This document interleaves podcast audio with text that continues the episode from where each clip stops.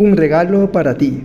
Hace ya un tiempo, un hombre castigó a su pequeña niña de tres años por desperdiciar un rollo de papel de envoltura dorada. El dinero era escaso en esos días, por lo que explotó en furia.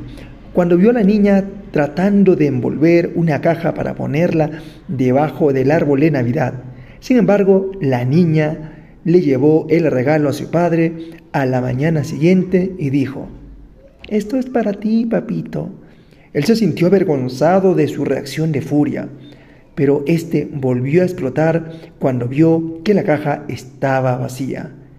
Le volvió a gritar diciendo, que no sabes que cuando das un regalo a alguien se supone que debe haber algo adentro.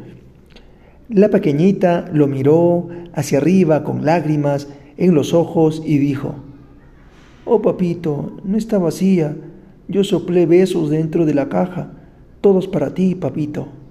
El padre se sintió morir, puso sus brazos alrededor de su niña y le suplicó que lo perdonara.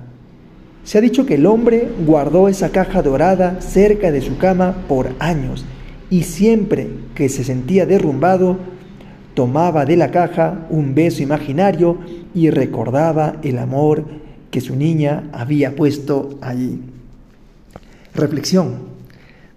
En una forma muy sensible, cada uno de nosotros hemos recibido un recipiente dorado, lleno de amor incondicional y besos de nuestros hijos, amigos, familias y de Dios. Nadie podría tener una propiedad o posesión más hermosa que esta, la familia. Nos vemos hasta el siguiente podcast.